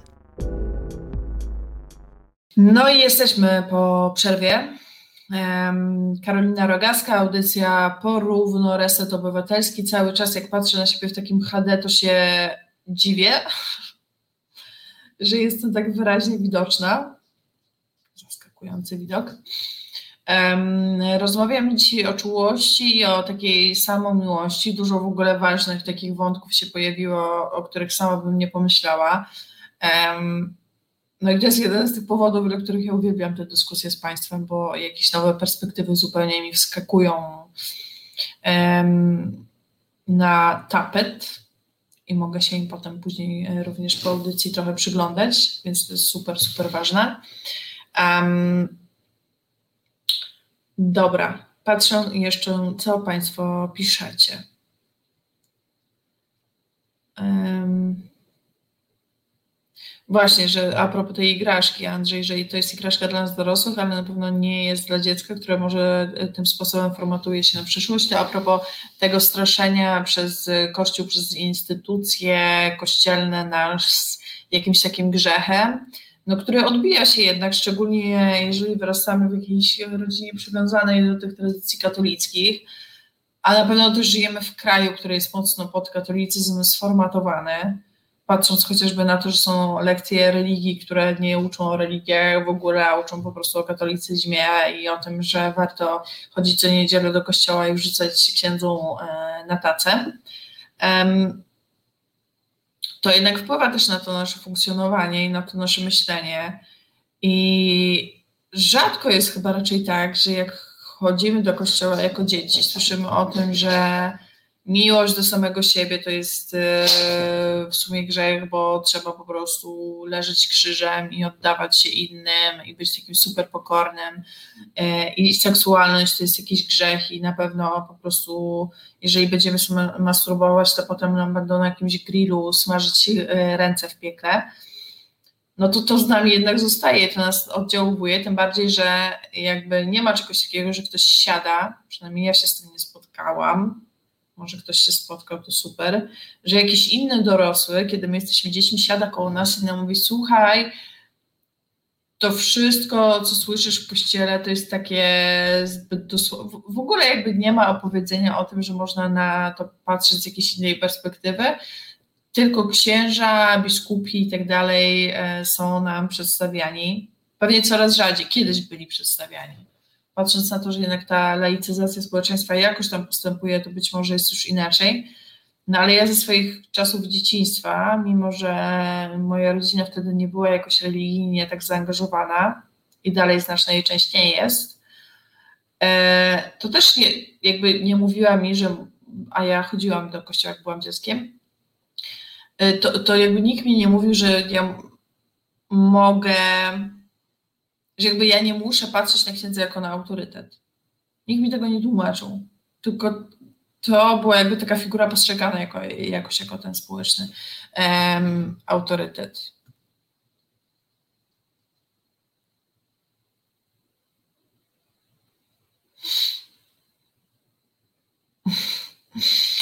Ewa pisze, że widać pięknie i wyraźnie nawet bez okularów. Tak, ja powiem tak, ja też powinnam e, nosić okulary, a widzę samą siebie e, wyraźnie, więc jestem w szoku. Jestem w szoku po prostu. Od razu korekta wzroku, wzroku razem z nową kamerką. E, I ciekawe pytanie Ewa zadała. Jestem ciekawa, jak siostry zakonne mają samoakceptację, jak siebie widzą i czy czują się kobietami. To jest ciekawe pytanie, ale pewnie trudno byłoby im je zadać. Ja pamiętam, kiedyś się chciałam umówić jakąś, że powiem, aktywną wciąż zakonnicą, to znaczy taką, która dalej jest w zakonie na rozmowę. No i to wymagało jakiejś zgody przełożonych i tak dalej, i tak dalej, więc um, jest książka o zakonnicach. Ja jej jeszcze nie czytałam. Wyleciało mi teraz z głowy, jak ona się nazywa, ale może uda mi się znaleźć. Um, I myślę, że tamtą perspektywę można. E, zakonnice odchodzą po cichu. O, chyba nawet mam ją gdzieś w domu, ale jeszcze nie przeczytałam. Tak jak mówiłam, ostatnio czasu na czytanie mam po prostu coraz mniej. Marta Abramowicz. To myślę, że to może ta książka może trochę pokazywać tą perspektywę i też sama pewnie chętnie sprawdzę, bo jest to też coś takiego, czego nie znamy. Oczywiście to jest trochę obok, yy, znaczy ich, ich postrzeganie siebie i samoakceptacja, no tak, no to, to, to jest trochę o tej samoczułości, samomiłości, tylko już tutaj trochę z perspektywy innych osób po prostu. O, Ewa czytała. Okej, okay, okej. Okay. Um, Hoshioto, kontrola seksualności człowieka to potężna smycz. No oczywiście, że tak. I to jest też trochę dla mnie straszne, jak się do niej um, podchodzi, że właśnie patrzy się często tak na przykład czysto prokreacyjnie, i rząd na przykład podejmuje różne działania, żeby się rodziło więcej rzeczy, ale przecież widać ewidentnie, że one są przeciwskuteczne, albo że no to, to że są przeciwskuteczne, albo że nie działają po prostu, jak to całe 500 plus, um, jak tutaj ograniczenie prawa do aborcji, no to jest przeciwskuteczne, bo jeżeli osoba wie, że nie będzie mogła wykonać e, badań prenatalnych, to się 10 razy zastanowi, zanim się zdecyduje na dziecko. No. Jakby jest to rzeczywiście ogromne narzędzie kontroli. Narzędzie kontroli takich całych społeczeństw, tak samo jak e, jednostek, no bo może właśnie pośrednio, czasem bardziej bezpośrednio wpływać e, na to, jak się czujemy sami ze sobą i czy tę samą czułość i samą miłość w sobie wytwarzamy, a to przecież wpływa na nasze funkcjonowanie społeczne. Jeżeli nie jesteśmy pewni siebie, i nie mamy tej samoczułości, samomiłości, to też w jakiś tam sposób łatwiej jest z nami manipulować. Kulbabcia, przecież spowiedziane kochaj bliźniego siebie. Yy, kochaj bliźniego jak siebie samego. No dokładnie. I mi się czasem wydaje, że te, tą miłość taką, to też w kontekście tutaj jakby pójdę dalej trochę za, za, za tym zdaniem, y, że czasem łatw jesteśmy, możemy być w jakimś takim etapie swojego życia, że łatwiej jest nam być łagodnym w stosunku do innych, na przykład do jakichś naszych bliskich, przyjaciół, przyjaciółek, niż w stosunku do samych siebie. I że łatwiej w pewnym sensie nam jest ich um, kochać, szanować, jakby wybaczać, niż y, nam samym. Więc to jest w ogóle, więc może trzeba by było to zmienić i powiedzieć, kochaj siebie samego jak swojego bliźniego. Chociaż jeżeli to była taka była miłość, jaką um, epatują narodowcy w stosunku do wszelkich mniejszości, to by było ciężko.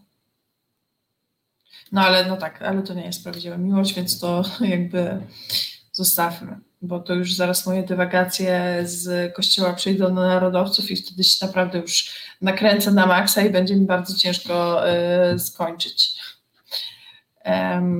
Ale w kontekście tej samej miłości, tak sobie jeszcze myślę o tym, że ważne jest też bardzo, żebyśmy jakby potrafili się też odnaleźć w świecie tak zwanych norm, które są nam narzucone ze wszelkich stron. I niby się mówi o tym, żeby być wyjątkowym, żeby się w jakiś sposób wyróżniać, um, żeby podążać ze sobą, ale jednocześnie robi się z tego, z takiego mówienia tak popularny trend, że wszyscy się trochę znowu zaczynają zachowywać w ramach jakiejś normy, ale to też widać po mediach społecznościowych, że na przykład trend na robienie jakiegoś rodzaju TikToka czy jakiegoś rodzaju zdjęć i wszyscy chcą być tak bardzo wyjątkowi, że zaczynają robić to samo po to, żeby się mieścić w tej normie. I w związku z tym w jakiś taki sposób e, negatywny się patrzy na różnego rodzaju, i po raz kolejny dzisiaj tutaj daję cudzysłów, dziwactwa, bo my sami o sobie możemy myśleć, że mamy różne rodzaje, różnego rodzaju dziwactwa i że w związku z tym nie będziemy przystawać do jakiejś normy, więc lepiej ich nie ujawniać i lepiej je likwidować, być takim po prostu e, szarym człowiekiem odlanym z tego samego materiału co inni i jakoś sobie w tym społeczeństwie w ten sposób funkcjonować i przeżyć zamiast żyć. Jeszcze odniosę do tego wcześniejszego komentarza tutaj. Mm, a ja myślę, że fajnie, że jakby fajnie odkrywać jakieś takie rzeczy, które nas różnią od innych. Oczywiście miło jest też szukać tych punktów e, wspólnych, bo one tworzą no właśnie to poczucie przynależności, pozwalają nam żyć w jakiejś takiej empatii, um, dogadywać się w ogóle z innymi ludźmi, no ale warto też jakby widzieć w sobie te różne dziwności i też je w sobie pielęgnować. Oczywiście pod warunkiem, że one jakby nie przekraczają granic innych e, i nie są dla innych krzywdzące, no ale to myślę, że jest jakby jasne. Bo dostrzeganie w sobie tych różnic jakby pozwala nam też bardziej kochać siebie i być dla siebie czułym, jako dla tej jednej, wyjątkowej, jedynej na świecie takiej jednostki. E, o tej dziwności myślę sobie, dam może jakiś przykład ze swojego życia, co uważam za jakieś tam swoje dziwactwo, a, e, a to pielęgnuję, bo mi to sprawia. O, wiem, e, bo to zawsze się ludzie dziwią, że coś takiego robię. Że ja na przykład kroję banany, zalewam je mlekiem i je po prostu tak jem. To znaczy, że jem banany w formie takich płatków śniadaniowych. E, I to się niektórym wydaje dziwne, ale dla mnie to jest przyjemne i mi się to kojarzy z jakimiś przyjemnymi chwilami w dzieciństwie i jakby pielęgnuję to tak zwane dziwactwo w sobie i się o to do siebie nie doczepiam. Ewa. Być podobną e, do Beaty Szydło, brry potwory. No właśnie, to dlatego warto czasem jakby jesteśmy na takim ludzkim poziomie, jesteśmy podobni też do Beaty Szydło jakby no wszyscy jesteśmy ludźmi, ale możemy zarazem dostrzegać tu swoją inność, na przykład widzieć, że jesteśmy, nie wiem, bardziej empatyczni niż Beata Szydło, albo w odróżnieniu od niej wiemy, kiedy e, Polska przystąpiła do Unii Europejskiej. Jakby w ten sposób się różnicujemy, dostrzegamy swoją wyjątkowość. I to dostrzeganie tych różnic, czasem tych, tych dziwactw pozwala nam też łatwiej rozumieć, że my w różnych sytuacjach życiowych możemy różnie na um, jakieś zachowania innych, czy na to, co nam się przytrafia, reagować i po prostu to akceptować, bo to nie jest też tak, że my w każdej sytuacji musimy tak samo zareagować i dla kogoś na przykład, nie wiem, obojętnym będzie, że obojętnym emocjonalnie, że zmarł, nie wiem, Krzysztof Krawczyk, jakiś taki przykład, który mi się nasuwa, no a my zareagujemy tak, że będziemy, że przypłaczemy całą noc, bo to była postać dla nas w jakiś szczególny sposób ważna. I można sobie pomyśleć, o jejku, ale jestem nieczuła, że się tym nie przejmuję i się do, do siebie doczepić, albo pomyśleć, ale jestem dziwna, że tak po prostu ryczę, jak ja nawet go y, nie znałam czy nie znałem. Tymczasem, kiedy dostrzegamy te różności, y, te, te, to, co nas różni od innych i uczymy się to akceptować i jakby przyjmować, że tak po prostu jest, to doceniać, to docenimy i zaakceptujemy też te swoje reakcje. Przyjmiemy, że no taką jestem osobą, że się bardzo wzruszam i to jest ok. I to jest taki kolejny krok do tego, żeby siebie lubić być dla siebie czułym i w tej sytuacji nie denerwować się na siebie, tylko myśleć, ok, jest mi smutno bardzo z tego powodu, co się wydarzyło, więc zrobię sobie gorącej herbaty z imbirem i z cytryną i e, usiądę pod kocem i obejrzę jakiś ulubiony film i sobie po prostu odpocznę, bo tego teraz potrzebuję.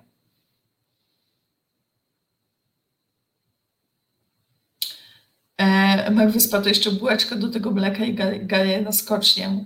Ja nie wiem, czy skoczkowie mleko. Wiem, że na pewno banana i bułeczkę, ale czy mleko? No jeżeli tak, to rzeczywiście dokładam bułkę i mam tutaj pełne trafienie i mm, będę zaraz wygrywać jakieś kryształowe kule. Chociaż pewnie mój lęk wysokości by mi trochę nie pozwolił. E, Andrzej, e, i, o, i takie dziwactwo to ja rozumiem. Ja mam na przykład inne. Jadam kanapki z żółtym serem posmarowanym dżemem. To znam. Znam takich ludzi, którzy tak mają. Rzeczywiście. Znam jeszcze e, osoby, które lubią, bo ja na przykład jak jem placki ziemniaczane, no to uwielbiam z. Ale są osoby, które na przykład lubią sobie placki ziemniaczane posypać cukrem albo zjeść je właśnie z dżemem. Um, Ewa, ja uwielbiam słodką bułkę z szynką i keczupem. A jaką słodką bułkę? W sensie taką e, typu jagodzianka? E, czy po prostu z jakąś taką kruszonką? Bo to też jest ciekawe dla mnie. Ja w ogóle, zresztą jak wiecie, ja o jedzeniu mogę dużo i długo. Możemy kiedyś w ogóle taką zrobić audycję, znaczy już niejednokrotnie w, audycjach poruszyliśmy temat jedzenia, bo jakby umówmy się, to są audycje prowadzone przeze mnie, więc to, więc to musi się prędzej czy później pojawić. A, z chałką, okej, okay, okej. Okay. To chyba też mi się kiedyś zdarzyło, ale zazwyczaj trzeba takiego dzielka z szynką, no dopytuję, dopytuję. E, ja chałkę zazwyczaj lubię po prostu sobie z masłem zjeść. E, I potrafię zrobić tak, że kupię chałkę, jeszcze, jeszcze ona jest taka świeża i to masło nie jest takie twarde po prostu z lodówki, tylko już jest trochę takie mięciutkie i smaruję tą chałeczkę tym masełkiem. To po prostu jak o tym myślę, to bym teraz zjadła całą. I zazwyczaj się tak kończy, że zjadam całą naraz. Magwys posłony ze słodkim moje ulubione połączenie. Andrzej, zwłaszcza o makaronach. No zdecydowanie, jakby miałam w ogóle tylko obawę, że mam nietolerancję glutenu. Już nieważne z czego to wynikało, już teraz trochę zlokalizowałam skąd się może jakby brać mm, różne moje problemy w różnych kwestiach. Już nie wnikając w szczegóły. Um, bo prawdopodobnie po prostu jestem zarażona tym samym co klusek, ale jakby nieważne, nieważne, jakby zostawmy to. No w każdym razie e, bałam się, że mam nietolerancję glutenu i myślałam, że jak ja już nigdy nie zjem makaronu, to będzie jakaś tragedia totalna. Magdyspa, a jeszcze e, leciutko tę chałkę podgrzeć, no. Y, jak w ogóle jest taka y, z piekarni dopiero co wyciągnięta i ona jeszcze sama z siebie, jakby nie trzeba jej podgrzewać, tylko jest taka troszeczkę cieplutka, albo taki świeży chlebek poranny. Sakra. Ewa, no i o tej godzinie zrobiłam się głodna. Ja też. Jakby będę musiała usiąść i coś zjeść po tej audycji. Sztuka chleba albo chleb bezdrożny z pasztetem wegańskim. A jaki, e, jaki pasztet wegański polecasz? E, bo ja, e, czy to był pasztet z polsoi, już nie pamiętam, ale jadłam ostatnio taki pyszny. Jadłam jakiś taki wyjątkowo pyszny pasztet wegański. Wiem, że są smaczne makarony bezglutenowe, ale jednak jakoś jestem do tego glutenu przywiązana, tym bardziej, że jak zaczęłam sprawdzać w tej obawie, że mam tu nietolerancję glutenu, to się okazało, że właściwie praktycznie wszystko ma gluten. Płatki owsiane trzeba kupować specjalne, bezglutenowe, bo inaczej mogą być zanieczyszczone glutenem i tak ten gluten mierzy, więc jakieś w ogóle po prostu tragedia. Ja lubię nie zastanawiać się aż tak dużo, tylko po prostu jeść.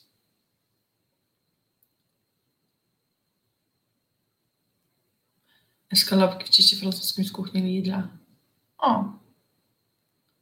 A właśnie y, ja się okazało, przez długi czas myślałam, że nie mam Lidla blisko, a się okazało, że mam blisko. Ale dobra, poszliśmy w stronę jedzenia. Um, jakoś widzę, że ja tę audycję lubię też tak jedzeniowo kończyć i naprawdę teraz idę i po prostu coś zjem. Ale generalnie też audycja ta, ja nie wiem jak to się stało, zleciały te dwie godziny, dobiega końca. Um, i może zakończmy ją taką refleksją, pozostając jeszcze trochę przy tym jedzeniu, że po prostu warto sobie sprawiać czułość, warto być na siebie uważnym i że jeżeli nie mamy w sobie takiego odruchu y, czułości wobec samych siebie, tylko jakiś taki odruch przyczepienia się, to dobrze jest zacząć od takich małych rzeczy.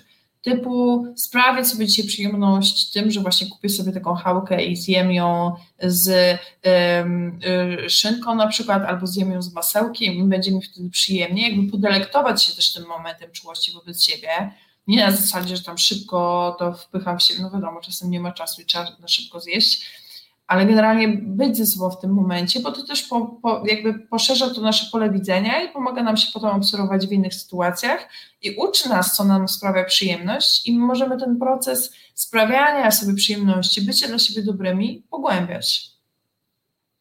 E, także polecam bardzo taką technikę i polecam być dla siebie czułym i uczyć się do jej miłości do samego siebie. Ja się też tego cały czas uczę Teraz na przykład wyhamowuję z pracą, bo jej wziąłem za dużo na siebie i trochę czasem nie wyrabiam. Um, jestem w jakimś takim pędzie, że po prostu wziąłem tyle tych zadań, że siedzę całymi dniami, ale wyhamowuję i coraz więcej czasu spędzam sama ze sobą. Chodzę sobie na spacery, sprawiam sobie te mini przyjemności, jestem na siebie coraz bardziej uważna i tym samym jestem dla siebie czuła i lepiej mi się żyje. O, no. Także tego też Państwu życzę i życzę dobrej nocy i dobrych snów. I jeżeli ktoś zgłodniał tak jak ja, to jeszcze dobrego podjadania nocem. A co? Zróbmy sobie dzisiaj tą przyjemność. Dobranoc i do zobaczenia za tydzień. Pa! Reset Obywatelski. To był program Resetu Obywatelskiego. Subskrybuj nasz kanał na YouTube, obserwuj na Facebooku i Twitterze.